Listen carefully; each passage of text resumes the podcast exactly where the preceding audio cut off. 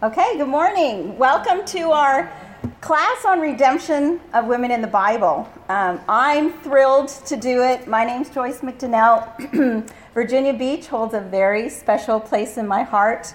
My husband and I are from Canada. We left the ministry in 03, and Virginia Beach welcomed us. Um, they had no idea what they were getting, uh, but we are so grateful. And uh, if God called us back here, in a flash, we would be back. But we're now in Pittsburgh, loving it. Um, I'm a redeemed woman, let me just tell you that. so uh, I'm thrilled to talk about this, and especially there's a new idea that I've learned. It's not new, but it's new to me, um, that I want to be able to share about redemption of women. And I'm so grateful, first of all, to say that um, I feel the movement started looking at grace I think we were afraid to talk about grace because we didn't want to swing the pendulum and pray Jesus into our heart. Um, but the whole idea of grace and, and how God uses grace, and grace is through the whole scriptures.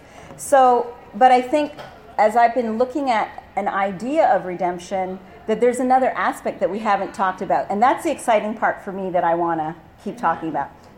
So let's say a quick prayer. Um, God, thank you so much for this opportunity to um, be redeemed women. Uh, God, how you've pursued us, loved us, continue to love us. Um, Father, thank you that uh, you revealed this in the scriptures early on and that your love story has never ended, Father. Please be with us in this time. Thank you for your grace. We pray in Jesus' name. Amen. Amen. All right, so redemption is the action of saving or being saved from sin, evil, or error. It's also the action of regaining or gaining possession of something in exchange for payment or clearing a debt. So you're going to hear these kinds of words either when we read a passage that says redemption or when we talk about the women and we'll see something about either debt's being canceled or sins being forgiven, or something special is happening. 2 Timothy 1, verse 9. This tells us something really special. It says, referring to God, He has saved us and called us to a holy life, not because of anything we have done, but because of His own purpose and grace. This grace was given in Christ Jesus before before the beginning of time. Okay. We think, oh, yeah, Old Testament, New Testament, cross, grace, redemption. It was planned before the beginning of time. So God knew that we would need to be redeemed. He knew that humanity was going to need redemption. And I love how Paul tells us that that uh, in his letter to Timothy. So here's a really superficial outline of redemption Genesis 1 and 2, creation. Genesis 3, 1 to 14, the fall. Humanity falls. Verse 15 of Genesis chapter 3, all the way through Revelation 20 are a bunch of redemption stories. It's just redemption, redemption, redemption. And then Revelation 21 and 22 is restoration. We're all brought, we're the bride. We're all brought back the way God intended us to be in Genesis 1 and 2. So there's the full circle. That's just a broad stroke, but everything in between is a redemption story. I want to read Genesis 3:15 because here's the promise of redemption. It's our first messianic prophecy. It says, God speaking, I will put enmity between you and the woman, and between your offspring and hers. He will crush your head, and you will strike his heel. So that's God saying, Jesus will crush Satan's head because he was speaking to the serpent in that verse. So from 315 on is just redemption, stories of redemption happening. And he promises that he is sending a seed that is going to crush Satan. So Satan's the reason we need redemption, but God loves us. He created us for a relationship with him. Therefore, that's why he redeems us, simply because he loves us. so let me give you a few passages. Again, I have them written out already. If you want to just write down uh, the verse, Leviticus 25, excuse me, the whole passage is about Jubilee, the year of Jubilee. That's when all the Israelites, everything was able to go back to um, the, the people who had owned. Slaves could be um, set free, uh, ownership of land could be um, redeemed. So, verse 25, we're going to start hearing this concept in Leviticus 25. If one of your fellow Israelites becomes poor and sells some of their property, their nearest relative is to come and redeem what they have sold. There, we're starting to hear about that relative redemption, that relative kinsman who's going to come and redeem. God's already telling the, the um, Israelites how to redeem everybody. Some of us want a year of Jubilee more than every 50 years. um, Psalm 49, verse 7 and 8. Listen to how powerful this is. No one can redeem the life of another or give to God a ransom for them. The ransom for a life is costly, no payment ever enough. Wow you see Jesus coming in that, that one, right? This is the Psalms, but you see no payment is ever enough. Psalm 119, I mean, sorry, Psalm 111, verse 9. He provided redemption for his people, he ordained his covenant forever. Holy and awesome is his name. I want you to hear these two key words redemption and covenant. Covenant is a theme in redemption. Okay, so, and he says he ordained it forever. Ephesians 1 7. In him, speaking of Jesus, we have redemption through his blood, the forgiveness of sins in accordance with the riches of God's grace. Redemption, grace, the forgiveness of sins. Hebrews 9:12. He did not enter by means of the blood of goats and calves, but he entered the most holy place once for all by his own blood, thus obtaining eternal redemption. So now with Jesus, it's not just, oh, pay back the land, restore something like that. With Jesus, eternal redemption. God's nature is a redeemer. He is a redeemer. He knew we would need it. Before the beginning of time, it tells us his character, his nature is a redeemer. It was his intentional plan. And one thing then that we have to understand is God's nature never changes. I think we hear that in the religious world, or, or, people who don't really know God. They're like, oh, he's this, cut you off in the Old Testament, and then in the, oh, it's all love and dovey in the new. But God never changes. The only difference in the new is He comes in the flesh so that we can actually see Him operate. But God's character has never changed. So redemption from old to new is just this love story that just keeps going around. And, you know, God's leading it. Um, but we see the eternal redemption that's going to come because of Jesus. So Jesus incarnate is God in the, fle- in the flesh, and he becomes our eternal redeemer. So the humanity of God is on display in Jesus. We see that's how we can try and figure out what does it look like because God was so gracious to give a human example of it. Amen. And uh, you know, it's this unfolding revelation then of God's um, character. His complete identity is wrapped up in Jesus. We see him in the flesh. And I think this unfolding revelation okay, let's say it. Here's a cocoon, kind of like in the Old Testament. and then there's this metamorphosis, and there's this beautiful butterfly. We can picture that. but that's what he's doing. And so, in a covenant relationship with God, we become his daughters. And he's our ultimate kinsman redeemer. That's what we see in Jesus. There's a beautiful passage, there's a lot of depth to it. I love sharing this passage when I'm studying the baptism with people, um, their, ba- their upcoming baptism. Colossians 2 13 and 14. It says, When you were dead in your sins and in the uncircumcision of your flesh, hmm, old covenant, but we're talking to people in the new. God made you alive with Christ. He forgave us all our sins, having canceled the charge of our legal indebtedness, which stood against us and condemned us. He has taken it away, nailing it to the cross. So that whole, there's a debt paid, but right, no ransom can pay enough. But Jesus takes it away. And it's that whole idea that now in redemption, we're no longer a slave to sin.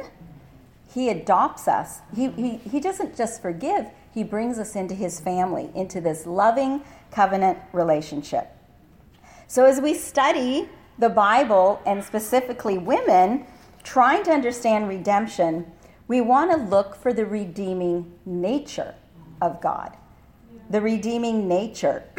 So, whether it's the Old Testament foreshadowing this seed that's going to come and we see God redeeming, or the New Testament as it fully bears witness um, to Jesus and God in the flesh, how he redeems. So, old or new, it, it's happening until Revelation 21. There's redemption going on. So, we want to see how every story, and this should help us in our personal Bible study when we're studying with friends, sharing, even teaching our children about forgiving each other and, and um, uh, you know how we love one another is that every story fits into this plan that someone god is trying to bring back to him. But not everyone takes it. We know that in the stories. There are some women we won't look at but they didn't want redemption. And we don't want to be like that. Not at all. So um, knowing god's nature will help us understand and appreciate even more redemption. Actually, understanding God's nature because it's His nature to redeem us. So, we have what is it about His nature? Well, because God loves me, because He loves you, He redeems us. So, He forgives us, cancels our debt, He makes the payment for sin and the challenge with trying to understand God's nature, though, is we have this little issue with our language. We use the word love for everything. The Greeks had a word for love, for, for um, a few words for love, but the Hebrew had a different word. And this is where I'm starting to learn a little bit more about redemption through the Hebrew view of love. So we've kind of heard about agape, that's unconditional. We, we may have heard about storge, which is family, and phileo, brotherly love. But that's brotherly, sisterly, family, unconditional. But it doesn't always talk about compassion, grace, mercy. It doesn't talk about discipline, punishment. But to the Hebrew reader, it did. So the Hebrew concept, um, the word is is hesed love, whereas the Greek used um, different. So when the when the Hebrew word Bible was um, translated, they call that the Greek Septuagint. It's the Hebrew Bible. So the Greek would use in the Old Testament, they would describe this as loving kindness in the Septuagint. And then the New Testament would use grace or mercy. But to the Hebrew standing back, their view is Hesed love. God's nature is Hesed love. So, this is where we're going to get a little bit more into understanding God's nature of Hesed love So then it's going to teach us a little bit more about redemption and our responsibility in redemption. H E S E D, Hesed love. So listen to this passage, Exodus 34, verse 6 and 7. I believe this is a key passage to paint the picture. You're going to hear a description that God self proclaims of himself. And you're not just going to hear one word, but to the Hebrew, they hear Hesed love. Okay, so listen. And he passed in front of Moses, proclaiming, The Lord, the Lord, the compassionate and gracious God, slow to anger, abounding in love and faithfulness, maintaining love to thousands, and forgiving wickedness, rebellion, and sin. Yet, he does not leave the guilty unpunished. He punishes the children and their children for the sin of the parents to the third and fourth generation. Okay, so now you've got a whole new picture of God's nature. He's just described himself. But the Hebrew reader understands this concept of Hesed. That's what they're hearing, okay? So, this all encompassing view of God now, when I start thinking of redemption, well, there's, there's a little bit more listed here than just forgiveness of sins. He, he's forgiving because he loves us, he pursues us, he planned it before the beginning of time. But he also doesn't leave the guilty unpunished. Okay? So, there's four characteristics then of the Hesed love. And this is what I want us to understand when we start looking at the redemption of women. There's four points. First, and they're all interrelated, and you're going to see that. The first part is the benevolence or kindness of Hesed love, that it's actually from the heart, it's not pretentious in any way. There's also the relational idea of community. If you ever want to understand community, we read the Old Testament, it says community, community, community all the time. That's God putting us in community because we need it. Amen. And that's how we have covenant relationship with him. Yeah. The Hebrew reader also understood that Hesed love had an obligation of reciprocity. So there's an appropriate return for a gift given. Sometimes we've heard people describe this as a dance of grace. You dance with me and I dance with you. Show me how to dance, God, because I don't know how. Um, but there is an obligation of giving back, reciprocity. And it was understood, it was ingrained in the culture. The other thing that we don't want to assume is when you hear me say, oh, it's free, we think what? It costs nothing but not with the grace of God. We know it cost him ultimately the, the, the death of his son.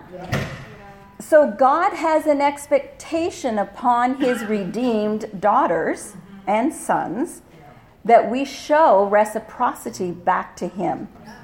We'll talk about how we can do that. And then there was one more concept, and this is one that is hitting me more and more is pay it forward. Amen. Okay, wait a minute. How do I pay it forward if God's the Redeemer? If we see Jesus' redemption in us. Here's one good example of Hesed love the unmerciful servant.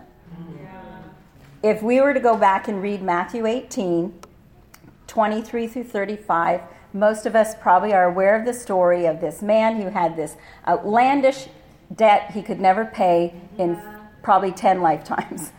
Um, and the king forgives him.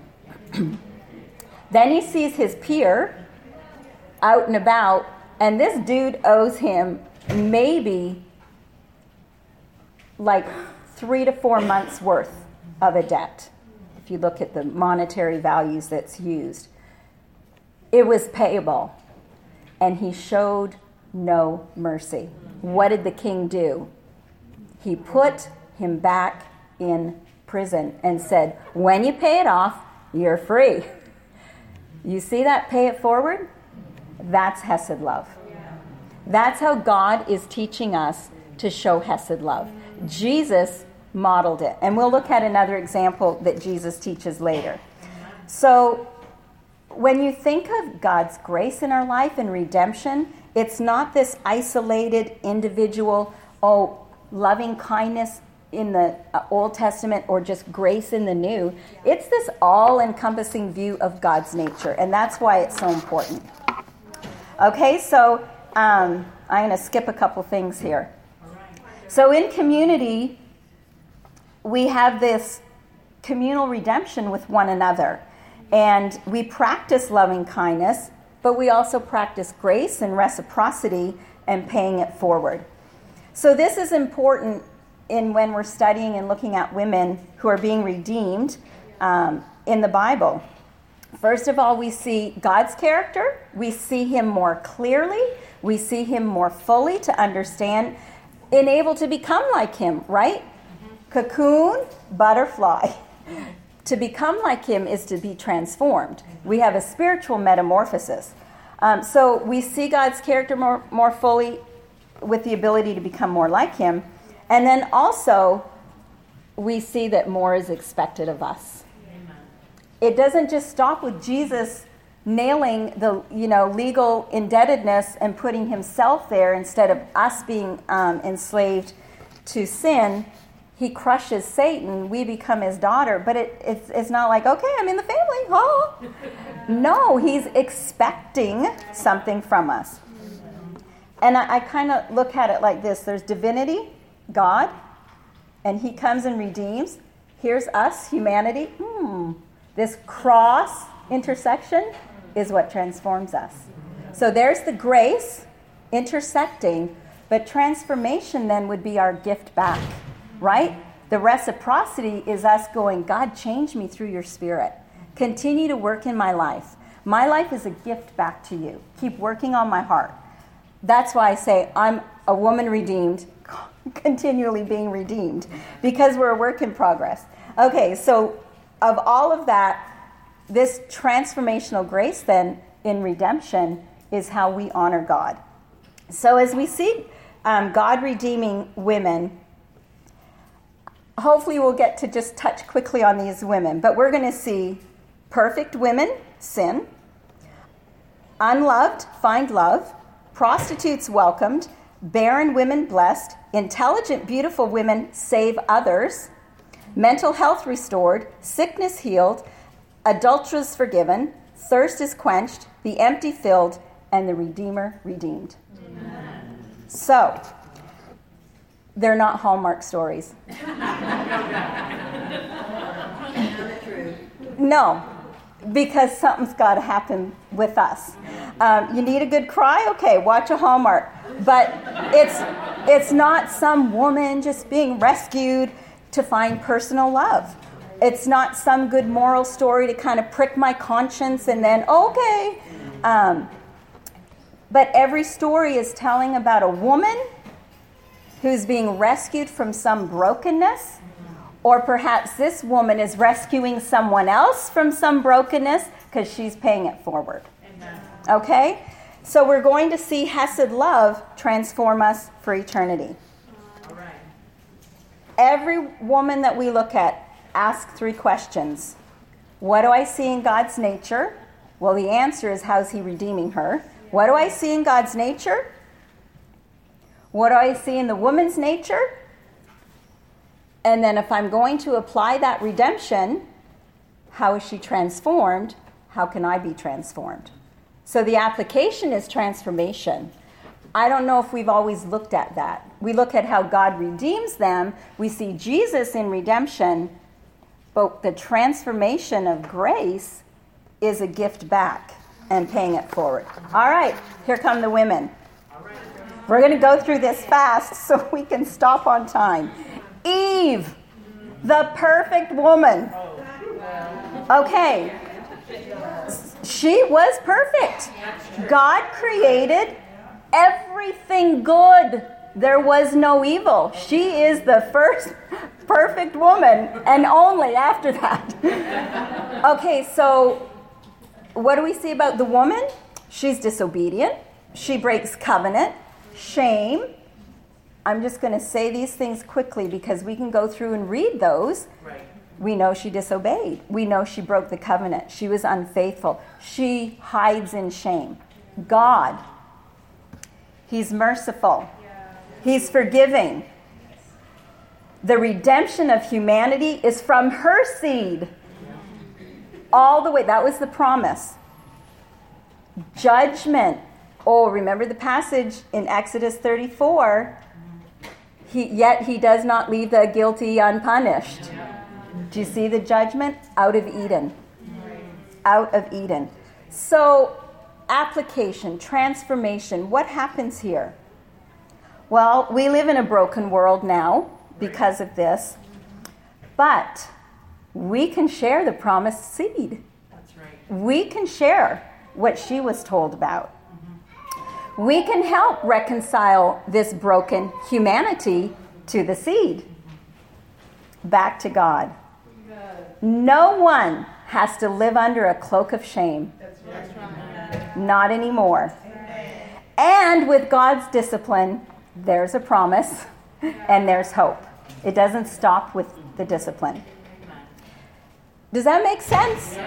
Everything we talked about, and now here's the application. Here's how we transform ourselves. Okay, no time to talk about Sarah and Hagar, though they're in the notes. Leah, Leah, Genesis 16. Who's Leah? I, um, I'm sorry, I said 16. Genesis 29. She is the older, unloved, unattractive sister without a mate and without children. So we know that about Leah. Well, what do we know about God? God allows her to marry Jacob first, discovers her relationship with God through the birth of four sons. We see this. Listen to what she does as she bears four sons to Jacob, the husband who is not attracted to her, Reuben, the Lord has seen my misery. Surely my husband will love me now. She's begging. She's in misery and she is begging to be loved. Simeon, because the Lord heard that I am not loved, he gave me this one too. She's weeping. I'm not loved. Levi, now at last my husband will become attached to me because I have borne him three sons. She's waiting, longing to be attached. And then comes Judah. This time I will praise the Lord. Oh, and it is through Judah, the lion of Judah that we will find redemption. Not the beautiful Rachel, but the unloved, unattracted. So, where's this application transformation? You know, the world longs for beauty and attraction to fill the need for love, but God fills us beyond rejection. God fills us beyond rejection. Like Jesus, what do we read about him in Isaiah 53? Having no beauty or majesty to attract us, despised and rejected by the world, he becomes a suffering servant of redemption. As Jacob chose the worldly view of Rachel, the world may see us as Leah, but God sees us as Rachel. And until we say, like Leah, I will praise the Lord, nothing in this life will ever be able to satisfy our eternal thirst. No amount of children, money, husbands, careers, vacations, nice weather, da da da da. Nothing will quench it until we learn to praise the Lord. Amen. It took four children till she figured it out. But God redeemed her through that. Rahab, Joshua 2, the foreign prostitute. First of all, she's labeled. Uh, she's an idolater. She's not a Hebrew woman, she's an idolater. She's not in covenant with God. she's a foreigner, a prostitute, therefore not faithful and not loyal. All the things we know about who God is faithful, loyal, and covenant. God, He sees her faith, her courage, and He uses this foreign prostitute to hide the spies. In loving kindness, Hesed love, He saves her family, herself from destruction, brings them to live among the Israelites, and then we learn she too becomes in the line of King David. Showing mercy to the guilty, disobedient enemies. Incredible redemption by God. Well, what's the transformation? No one is beyond God's reach. His grace, His forgiveness, His love, community, every single person we meet is intended for grace, compassion, forgiveness, kindness, love, community, regardless of age, gender, citizenship, race, color, language, social status, rich or poor, committed sins. No one. Rahab shows us that no one's beyond redemption, and she found in the God of Israel as we now find in Jesus. Amen. Hannah, 1 Samuel 1. She is a barren, provoked and irritated to weeping bitterly. She's downhearted and deeply troubled. Those are descriptors of her. God God delivers her from barrenness and opens her womb. He answers her prayer and redeems her dignity before Peninnah, the one who provoked her to weep bitterly. So, what's the application? Where's the transformation? It says, Hannah says, I asked the Lord for him. Be honest, real, cry out of pain Cry out of loss and grief, even if you look drunk. That's what Eli thought. Allow God to take away the deep trouble. Don't be afraid to give back to God. Hannah lived up to her promise to give Samuel over to grow up in the presence of the Lord. Wow. Like Jesus, we may need to weep with others in their despair. Remember Mary and Martha, Jesus wept. But we point one another to God's ultimate redemption in our lives. Amen. Abigail, 1 Samuel 25. I love these descriptors. You just got to go back and read them all. So that's why we're just painting the, the, the little picture. She's married to a very wealthy, surly, mean, insulting, drunk husband. She is facing the destruction of all the men in her household by about 600 of David's men. She will pay the debt her husband refused to. God it says Abigail was intelligent and beautiful. She does not claim that as her own, but she uses her good judgment, her wisdom. She saves her household. Oh, save, redemption, rescues. I love this passage. She rescues David's conscience from the burden of needless bloodshed and avenging himself from judgment upon Nabal. Redeems his conscience. Wow. She rescues her, uh, or God, I'm sorry, is rescuing her from a dishonorable marriage with Nabal to an honorable marriage to David. We know in the end she marries David. What's the application? What's the transformation? Well, use our intellect. use your wisdom, good judgment from God, like Abigail, to listen well. She listened to the servant when he came. He, if he didn't come, there was annihilation. She listened.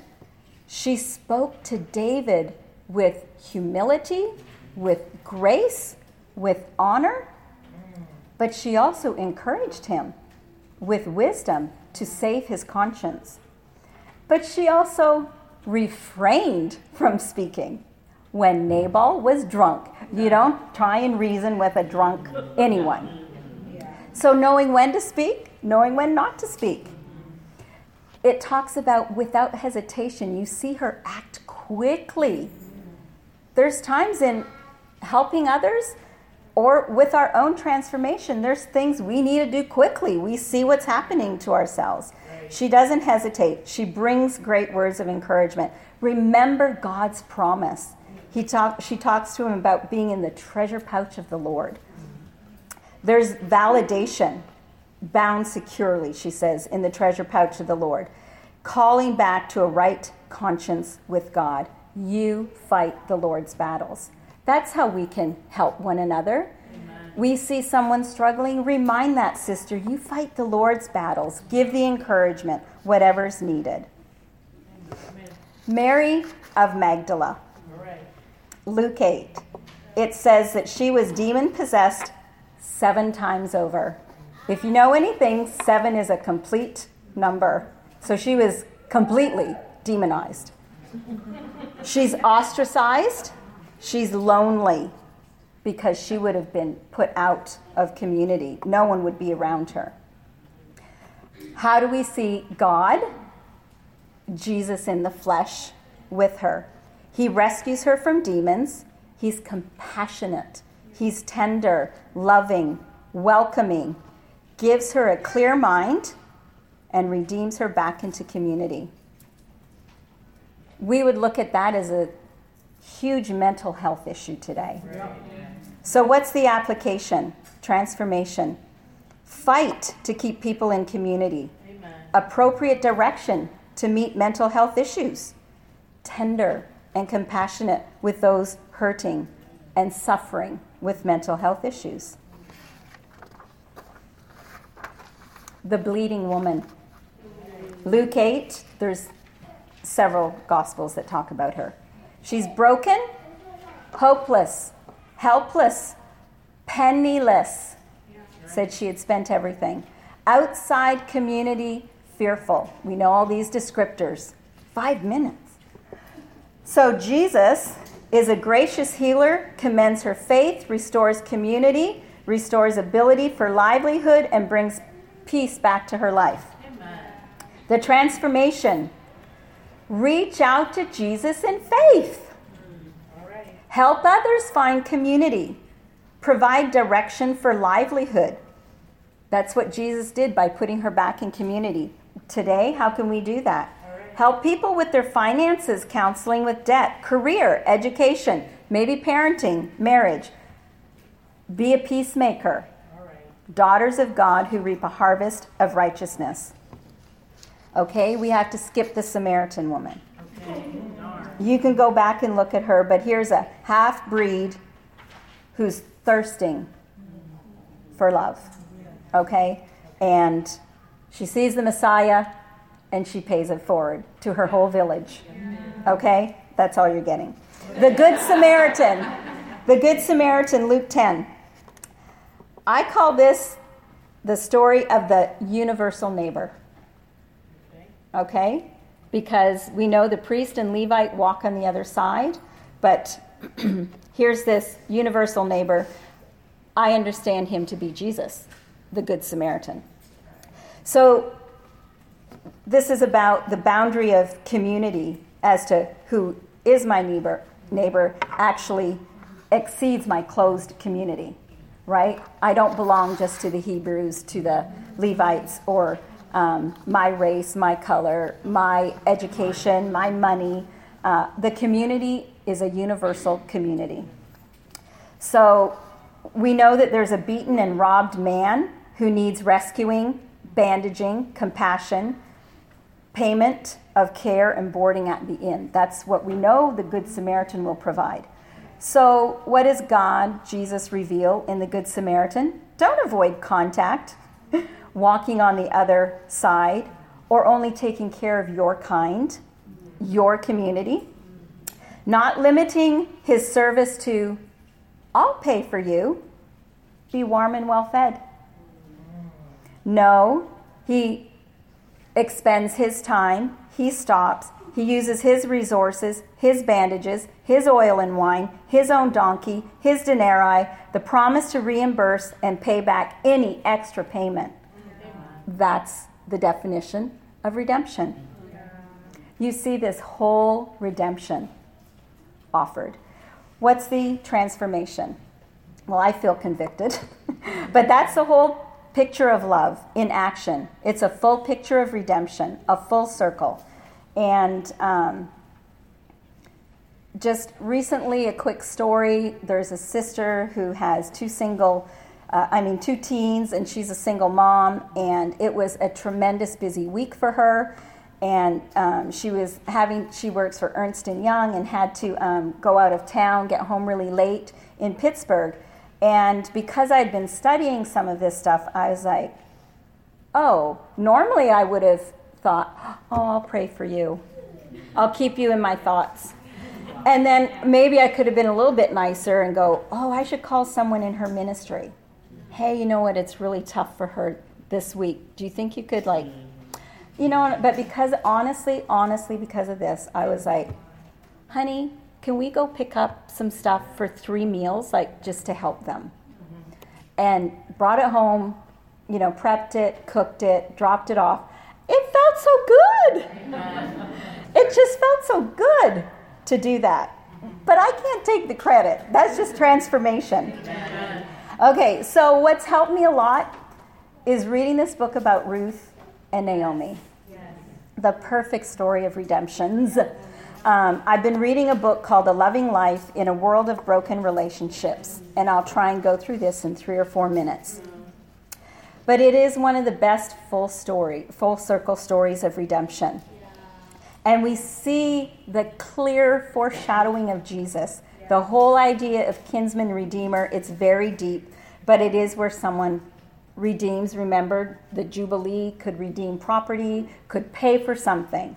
So, who's Naomi? During the time of the judges, there's no leadership, no knowledge of God, the worship of pagan gods, so the anger of God is aroused. Judges 2:10.